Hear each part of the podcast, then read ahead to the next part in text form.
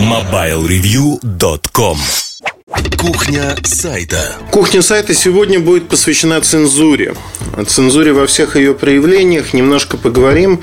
У меня в библиотеке несколько приобретений за последнее время. Одну книгу я успел прочитать и даже написал про нее в блоге, а другой еще не говорил. Это книга Лемки «Очерки по истории русской цензуры и журналистики 19 столетия». Книга репринтная, то есть даже вот с ятями и прочими вещами. Первоначально эта книга была написана Лемке в конце XIX века. Достаточно интересно, я смог прочитать буквально несколько строчек и отдельно, наверное, если будет интересно, расскажу про нее. Но другая книга, которая привлекла мое внимание и дала, в общем-то, пищу для размышлений, называется «От неолита до главлита».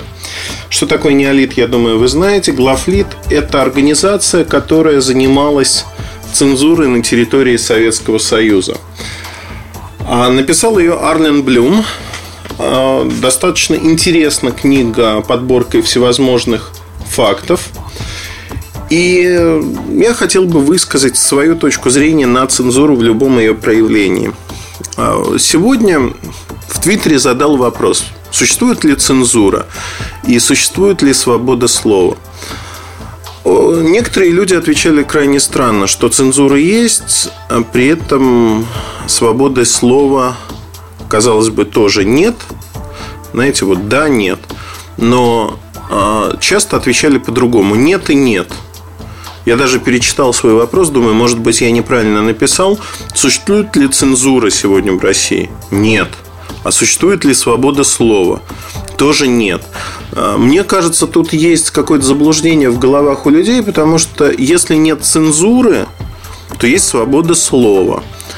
А если есть цензура, то свобода слова ограничена так или иначе. На сегодняшний день, кстати говоря, вот в книге Блюма «От неолита до главлита» вопрос цензуры в современной России, книга свежая, он, скажем так, стыдливо умалчивается или опускается. То есть там есть заигрывание. Человек говорит о том, что вот, слушайте, у меня в течение 40 минут перегрузилась Nokia E6 еще раз. Я вот просто вижу, она лежит у меня перед глазами. Обычно она не лежит. Это какой-то кошмар. Так вот, если говорить, извините за отступление, если говорить о сегодняшнем состоянии, есть ли цензура или нет, то цензура существует в подаче материалов. Как правило, государство хочет контролировать основные каналы телевидения как основное средство массовой информации, которое вещает на страну. Но при этом всевозможные опросы политических центров, исследования мнений аудитории показывают очень интересную вещь, что многие люди выступают за цензурирование той информации, которую им показывают. При этом я их прекрасно понимаю, потому что сегодня, в отличие от того же Советского Союза, та доля чернухи и криминала, которая льется из телевизоров на нас, она зашкаливает. То есть, вот посмотришь телевизор, жить не хочется, потому что там убили, тут показывают расчлененные трупы, описывают, знаете, со смаком, подробностями, как это какой-то маньяк делал. Это неправильно. И, наверное, можно говорить о том, что в Советском Союзе то, что было, умалчивание вот таких вещей, тоже неправильно, это другая крайность. Но вот эта вседозволенность и желтизна, с которой достаточно крупные каналы, например, НТВ, показывают подобные вещи, она мне претит лично. Мне кажется, это неправильно. С другой стороны, тот же первый или второй канал, про государственные каналы, они показывают в лучших традициях Советского Союза достижения народного хозяйства и особенно правительства Российской Федерации. То есть, если смотреть на то, что происходит, то мы видим, что достижений просто огромное количество, одно лучше другого. И у меня иногда возникает вопрос: как же так? То есть, вот у нас получается, что количество этих достижений такое огромное, что ого-го и эгегей. На самом деле все, конечно, не так. Есть ли цензура, которая не пропускает что-то? Безусловно, есть. Даже один из фактов этой цензуры я в свое время увидел и несколько обалдел. Обалдел от того, что первоначальный ролик новостной пошел в эфир. Как сейчас помню, Людмила Путина в бытность, когда Путин был президентом России, посетила Санкт-Петербург. Показывают видеоряд, что Людмила Путина спускается по трапу самолета. Это видео из официальной хроники. Одновременно с этим говорится о том, что компания «Мегафон» предоставила порядка 5% своих акций Людмиле Путиной там, по какой-то причине. Это был утренний выпуск новостей. Утренний, дневной, 11 часов, по-моему. Уже к обеду, когда новости повторялись, и я сидел в предвкушении, чтобы записать эти новости, ничего этого не было. На сайте это не появилось вовсе. Есть ли цензура? Да, безусловно, есть. То есть, отслеживают не все и не вся, как в Советском Союзе. Но, тем не менее, в том или ином виде цензурирование материалов существует. Другое дело, что для небольших изданий, газет, журналов цензуры как таковой нету. Я напомню, что в бытность мэром господина Лужкова одно из деловых изданий решило исследовать бизнес его жены Батуриной. Исследовав этот бизнес, написали достаточно большую статью. Весь тираж журнала был изъят. Он не поступил в продажу фактически. И это тоже цензура в том или ином виде. DDoS-атаки, когда на тот или иной интернет-сайт идет постоянная атака, чтобы читатели не могли получить к нему доступ. Это тоже цензурирование, когда пытаются, знаете, в грубой форме, когда пытаются просто закрыть рот тем, кто не угоден. Вообще это примета, знаете, очень часто необразованные люди, которые не могут полемизировать, дискутировать. Чему учит полемика? Полемика учит простой вещи: выслушать другого человека и услышать те доводы, которые он приводит, и возразить на них своими фактами, доводами. То есть полемизировать. Если же говорить о России, у нас нет искусства дискуссии. Искусство дискуссии поддерживается у большинства населения следующим доводом: ты сам дурак. Мне это не нравится, значит, ты дурак. К сожалению или к радости, не знаю, наверное, к сожалению все-таки, когда мы спорим с кем-то и не можем встать на позицию другого человека, это вызывает некое раздражение. И это раздражение, оно должно вылиться в то, что вы должны найти доводы, факты. Вот, к сожалению, в России сегодня ни доводов, ни фактов никто не ищет. Идет реакция уже инстинктивная: ты сам дурак, ты не наш, отторжение. И все, на этом все заканчивается. Не любишь Симбиан? Ага, дурак. Почему Симбиан не современный? Да он современный, я так считаю. Вот все доводы идут на таком уровне. К сожалению, более хороших доводов дождаться от людей не удается. Это огромная проблема, на мой взгляд. Но, тем не менее, да, если поговорить о истории цензуры, она в нашей стране — это одна из немногих мировых держав, где цензура была возведена в ранг просто практически абсолютной истины. Потому что как только появились книги, сразу же книги стали преследоваться. Потому что книга, неправильные книги, подчеркну, книги несут информацию, и в старое время они служили своего рода учителем, безмолвным учителем, который мог научить, по мнению там, государства или власть придержащих, неправильным вещам абсолютно. Ну вот, например, один из фактов исторических, который мне понравился, это ноябрь 1741 года, когда на престол входит Елизавета Петровна, дочь Петра I. Надо сказать, что за месяц до этого сын Анны Иоанновны был провозглашен императором. Потом последовал дворцовый переворот, и об этом краткосрочном царствовании малолетнего ребенка надо было забыть. Поэтому уже через год 27 октября 1742 года выходит высочайший указ, который предписывает печатанные по кончине блаженной памяти императрицы Анны Иоанновны для перенаправления обновлять. Речь идет о книгах. Многие не поняли этого указа, и уже в 1748 году дочь Петра повторяет его, уточняя, что книги российские и иностранные, в которых упоминается в бывших два правления известные персоны, предъявлять десянс академию. Под бывшими персонами известными имеются родственники Иоанна Антоновича. Но публика не поняла, о чем идет речь, и стала сдавать все книги. В частности, Скобичевский пишет по этому поводу, что указы эти произвели в публике такой эффект, какого, по всей вероятности, начальствующие люди не ожидали. Благомыслящие россияне приняли приказание в таком смысле, что следует представлять начальству все книги, какие только кто имеет. И вот в десеанс Академии в Сенат начали стекаться целые кипы книг самого разнообразного содержания. Исторические, генеалогические, географические. Между прочим, экземпляры какого-то гибнерева статского лексикона.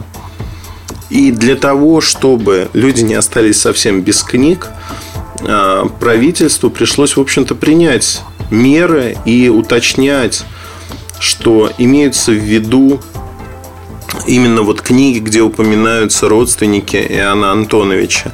При этом те самые известные персоны не были так названы, что вносило дополнительную сумятицу.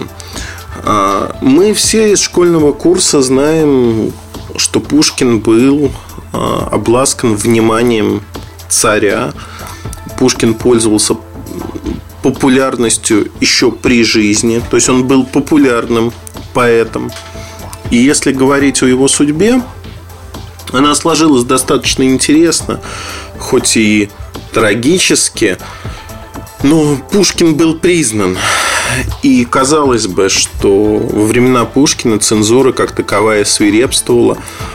Царь сказал Пушкину буквально дословно следующее: «Я сам буду твоим цензором».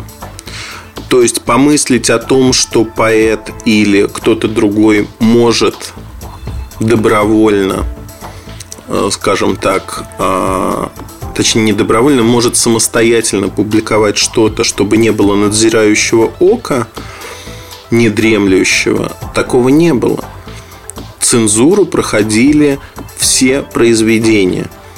Можно говорить о том, что основная масса населения России была не читающей, если говорить о крестьянах. Но, тем не менее, для образованных людей, для них была введена цензура. Сравните с тем, что происходит сегодня. Сегодня мы живем совершенно в других условиях, где цензура на таком уровне практически невозможна и бессмысленна.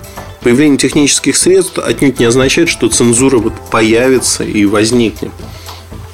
Во времена Пушкина, кстати, был такой цензор Красовский, и Пушкин даже ему посвятил небольшое стихотворение. Но вот я хочу разобрать, как редактировалась поэзия. Поэзия, то есть стихотворение поэта Олина, было отредактировано замечание этого цензора Красовского. Вторая строфа стихотворения. «О, сладостно, клянусь, с тобою было жить, сливать с душой твоей все мысли, разговоры, улыбку с уст твоих небесную ловить». Примечание Красовского. Слишком сильно сказано. Женщина недостойна того, чтобы улыбку ее называть небесную. В седьмой строфе. «О, дева милая, из смертных всех лишь ты под бурей страшную меня не покидала, не верила речам презренной клеветы и поняла, чего душа моя искала». Примечание. Должно сказать, чего именно, так как здесь речь идет о душе. Или другая строчка.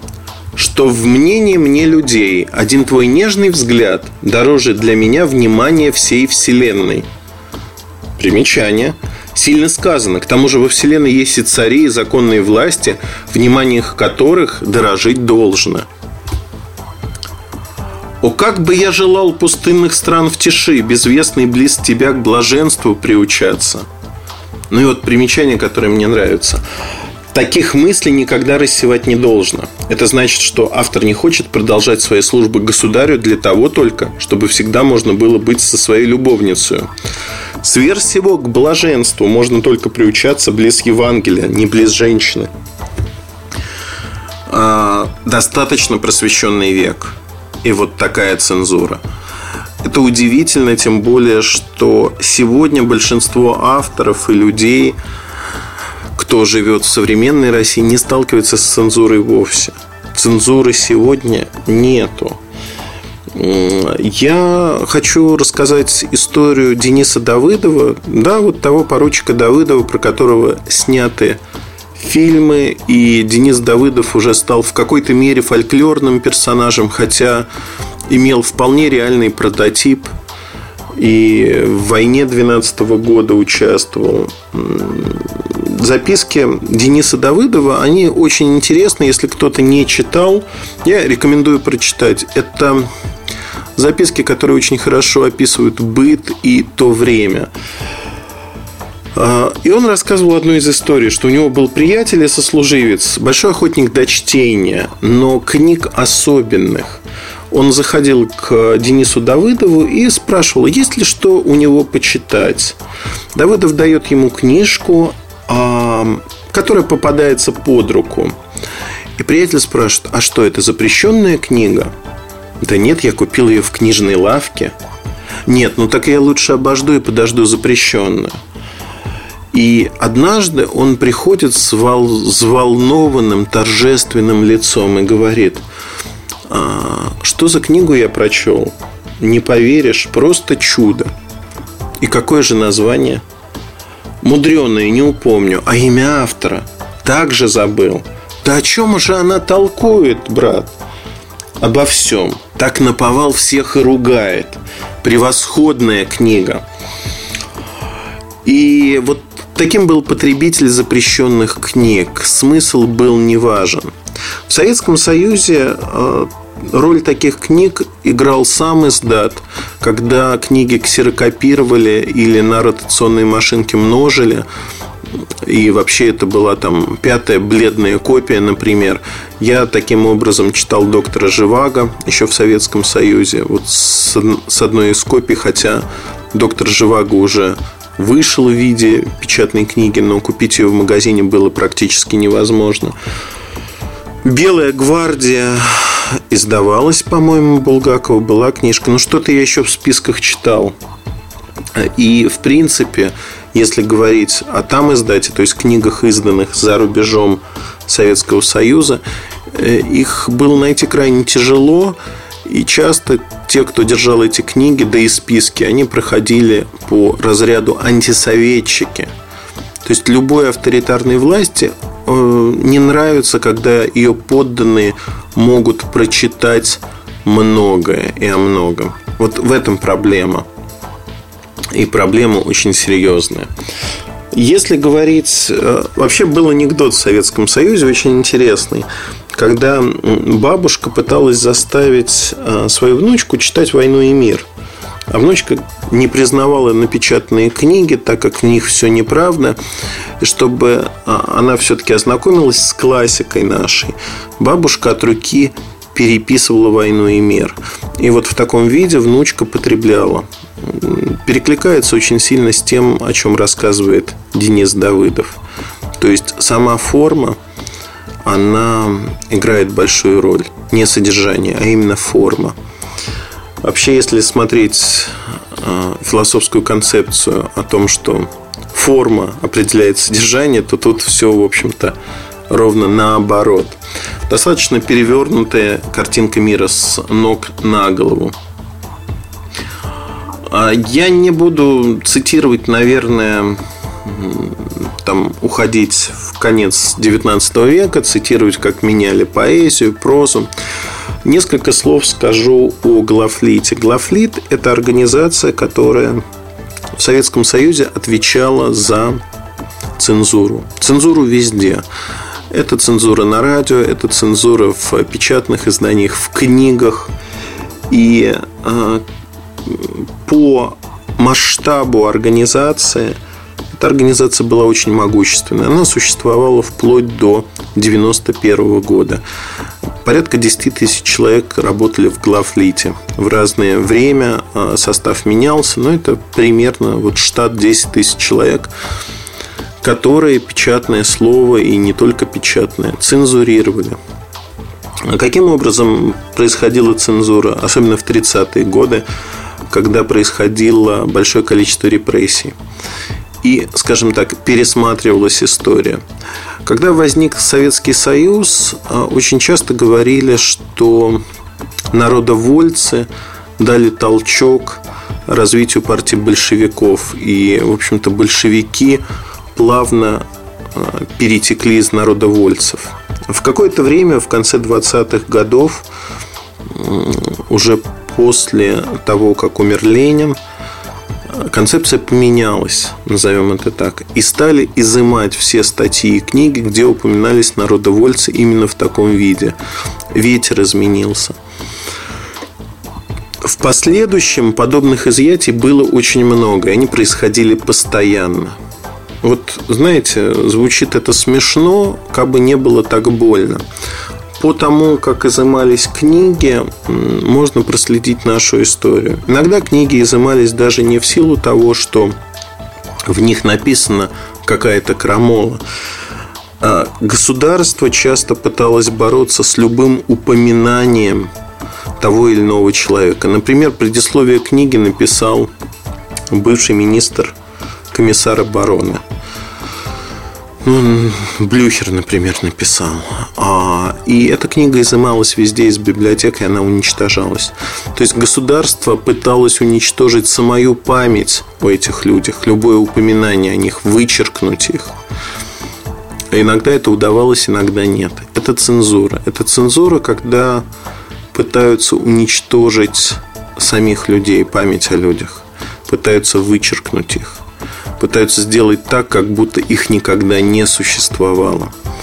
Очень часто под раздачу попадали даже пародии, где не назывались имена людей, но где они были настолько выпукло нарисованы, что любой обыватель знал, что в этой пародии речь идет о таком-то человеке. Некоторые статьи и рассказы Зощенко попали под молот цензуры и были изъяты. Других популярных авторов. То есть это происходило постоянно. Доходило до смешного. Запрещали совершенно простые книги. Ну, например, подготовка к лагерям 1933 года. Книга для современного уха читателя звучит очень грозно. Так кажется, что книга издана для НКВД, в типографии НКВД. Однако это не так. Речь идет о подготовке к летним пионерским лагерям. Книга была запрещена не из-за этого, а из-за того, что имя автора совпадало с именем, с фамилией одного из репрессированных. Достаточно забавное название «Кушай Г», «Почему у нас не было хлеба», издано в Уфе. «Кушай Г» – это фамилия и имя реальные авторы. Но, в общем-то, получилось смешно, и «Кушай Г» запретили к изданию. Книга была изъята из продажи и из тиража. По факту, если говорить о уже, казалось бы, послевоенном времени, оттепель хрущевская, более позднее время, роль главлита должна была упасть, но она только возросла.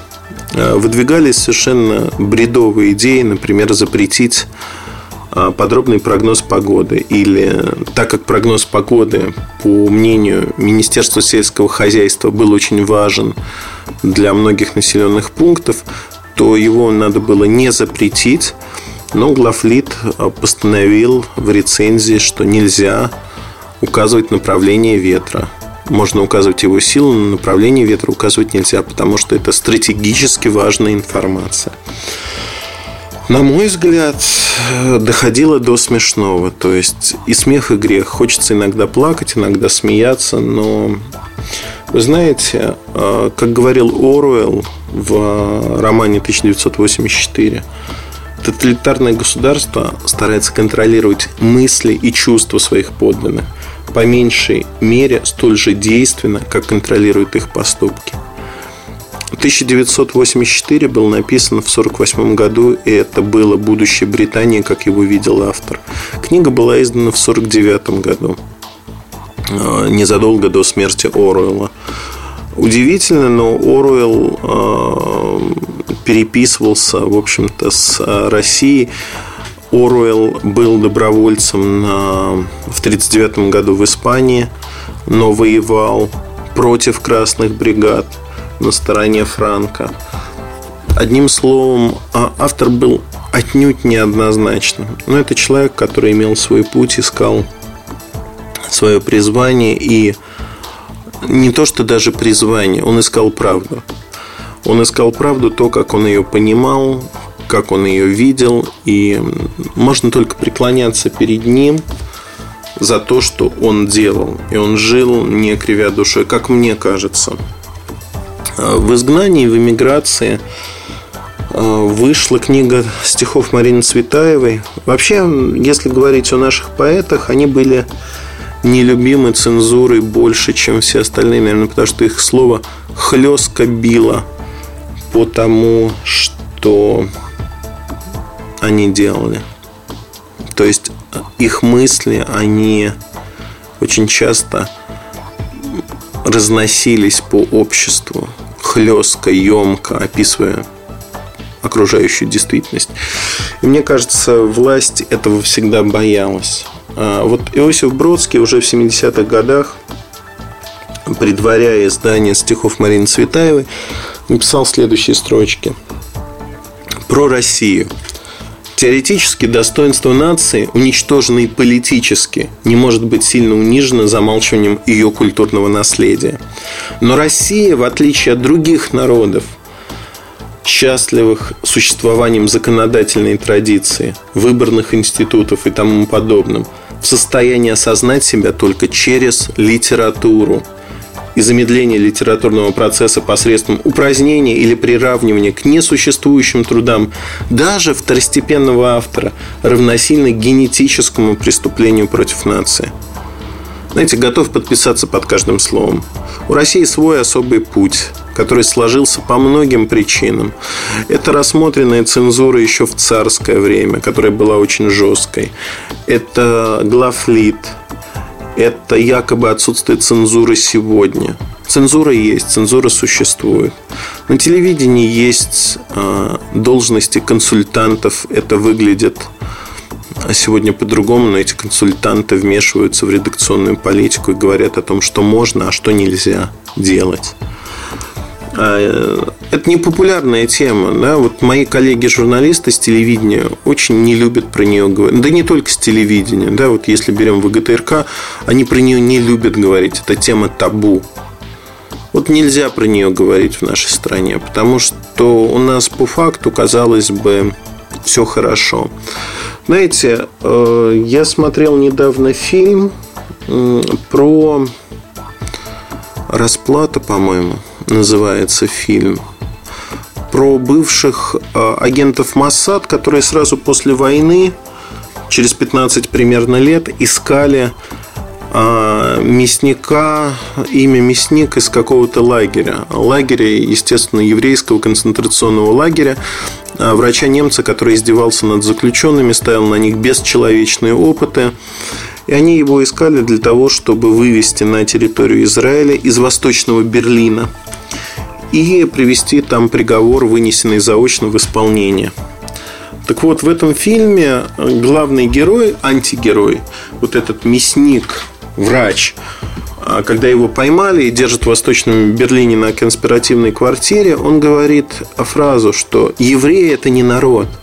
Вы не близко по тексту, возможно, я что-то перебру, но смысл будет передан.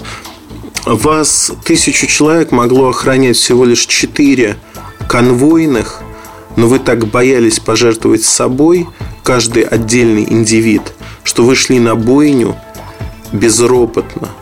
Вы боялись, вы не народ именно потому, что вы боялись за себя. Вы не могли пожертвовать собой для того, чтобы спасти остальных.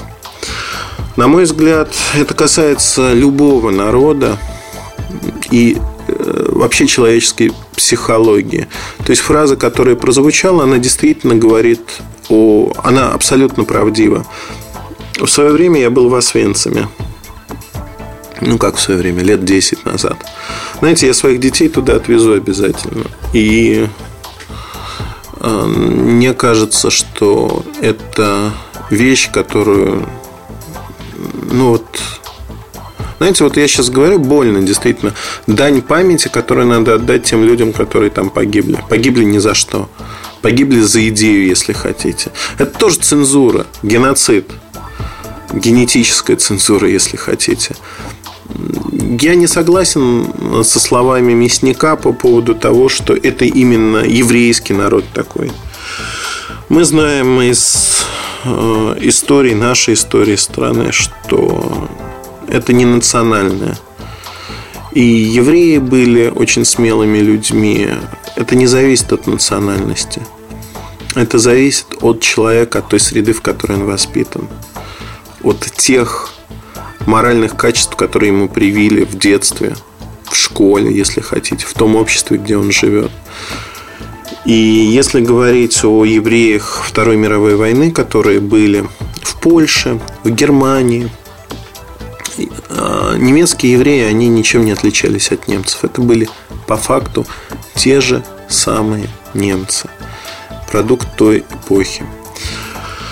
Но вот эта фраза, она говорит о том, что, знаете, вот такое однобокое восприятие мира, оно тоже имеет основание, когда человек продвигает свои политические воззрения, по сути. Даже после того, как его вот поймали. Фильм не очень интересный, то есть он не динамичный, не боевик. Там есть некое рациональное зерно, почему вот так и не иначе. Но, на мой взгляд, стоит его посмотреть вот ради подобных рассуждений. Если говорить о цензуре, вот возвращаясь к цензуре, у меня недавно был подкаст Apple Insider, 20-й выпуск. Говорили про Apple в большей мере. Я чуть затронул пропагандистскую машину, которую использует Apple. И потом в Твиттере мы переписывались с достаточно умным человеком, который мне указал на то, что... Я сказал, что несмотря на то, что Геббельс был министром пропаганды нацистского рейха, это был гениальный человек, там со знаком плюс или минус не суть важно, но как профессионал он был гениален. Он заложил фактически основы пропаганды и пиар на многие годы вперед. То, что сделал Геббельс, мы этим пользуемся до сегодняшнего дня. То есть Геббельс был пропагандистом от Бога, если хотите, или от дьявола, не суть важно. Так вот, человек сказал, что нельзя пропагандировать то, что сделал Геббельс. Но помилуйте, то, что делал Геббельс, глубоко аморально. И действительно пропагандировать это нельзя. Но если говорить о его работах, связанных с пропагандой как таковой, это как раз-таки нужно изучать для того, чтобы знать, как на вас могут повлиять, знать, чего стоит избегать. Одним словом, это то, что мы должны просто понимать, знать, для того, чтобы этого никогда не случилось. Понимаете? Если мы этого не знаем, мы беззащитны перед этим. И попытка, коллективная попытка забыть вот эту информацию неприятную во многом. Знаете, это такое коллективно-массовое бегство от неприятных новостей. В принципе, другая сторона того самого сам дурак. Когда человека что-то раздражает, он пытается не углубляться в это, а пройти поверхностно. Это нормально. Ненормально то, что мы допускаем вот это бегство. Его нельзя допускать.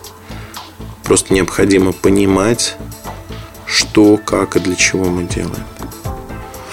Ну вот, исходя из этого, я думаю, что я могу говорить про цензуру очень много, подробно. И вопрос, наверное, который остался за кадром, пока остался за кадром, я хочу сказать о другом. Существует другое понятие – самоцензура. сегодня рабская психология, она въелась в души людей, так или иначе. И вот эта рабская психология, она не позволяет очень часто добиться того, чтобы человек был свободным. Она не позволяет жить полноценной жизнью. В этом проблема. Проблема заключается в том, что мы очень часто совершаем поступки, которые противоречат нашим убеждениям. Просто в силу того, что мы хотим получать зарплату, мы хотим хорошо жить, мы не хотим тратить свою жизненную энергию на то, чтобы отстаивать чьи-то права, ругаться. Вот проще так пройти мимо, если хотите. И у журналистов самоцензура – это самое большое, знаете, такой искус, изъян, если хотите. При этом кто-то считает, что в технической журналистике такого искуса нет, самоцензуры. Есть, он огромен. Да, безусловно, мы не пишем о политике и не можем ожидать там моментальной реакции государства или каких-то чиновников, которым что-то не понравится. Но очень часто молодые журналисты, да и не только молодые, в общем-то, говорят, что вот об этом говорить нельзя, потому что компания обидится. А если обидится компания, она не будет брать меня туда-то, приглашать туда-то, и вот так, да? Я потеряю бюджет рекламный или еще что-то. Вы знаете, это все от лукавого. Надо говорить правду. Помните, как у Булгакова? Правду говорить легко и приятно. Вот правду говорить легко и приятно. Когда вы делитесь своими убеждениями, не должно быть никакого внутреннего стопора, потеряете вы деньги или нет. У меня в жизни было очень много ситуаций, когда меня так или иначе в мягкой форме пытались цензурировать. Цензурировать, строя отношения. То есть, объясняя, что вот если ты это напишешь, напиши, пожалуйста, не вопрос. Но ты потеряешь деньги. Потому что мы не будем тратить деньги на ресурсы, которые пишут вот так, так и так. В явном виде это используют часто и много компания Nokia. То есть, фактически она покупает в той или иной мере мнение людей. Ну, так или иначе. Она пытается это делать. И, на мой взгляд, это неправильно. Да, вот со мной этот номер не прошел. С кем-то прошел, наверное. Но, опять-таки, это невозможно жить всегда, пытаясь купить чье-то мнение. Снова хочу оговориться, до определенного момента это возможно, потому что журналисты, они не будут закрывать глаза на все до последнего момента. Когда ситуация уже складывается совершенно критическим образом, все валится. Журналисты начинают об этом говорить. И, ну, это же видно. То есть, меня очень часто обвиняют в том, что любимая тема, что называется, сел на конька. Заочно это тоже, знаете, мнение толпы такое. Он продался там корейцам, компании Samsung. Если я расскажу, какое количество бюджетов Samsung прошло мимо в силу того, что я говорил то, что думаю о продуктах, наверное, среднестатистическому человеку просто поплохеет. Он просто поплохеет в силу того, что как же так можно отказываться от денег? Да можно и нужно, потому что если вы, как журналист, не можете сказать правду, то, что вы считаете, вы не журналист, вы проститутка. Вот мне крайне не нравятся люди, которые считают себя журналистами, но ведут себя как проститутки. Я отпускаю маловерным людям их грехи. Вот отпускаю по отношению к себе, да? Мне не важно, что про меня думают. Мне важно качественно сделать свою работу и не потерять уважение в своих глазах. Не в глазах, возможно, в глазах нескольких людей, с кем я дружу, и кто понимает, что я делаю, зачем делаю, главное, как я делаю. Вот это самое важное. Самоцензура, она изъедает. Один раз прогнетесь, потом будет трудно сопротивляться соблазну. Потому что состояние покоя, оно манит каждого человека.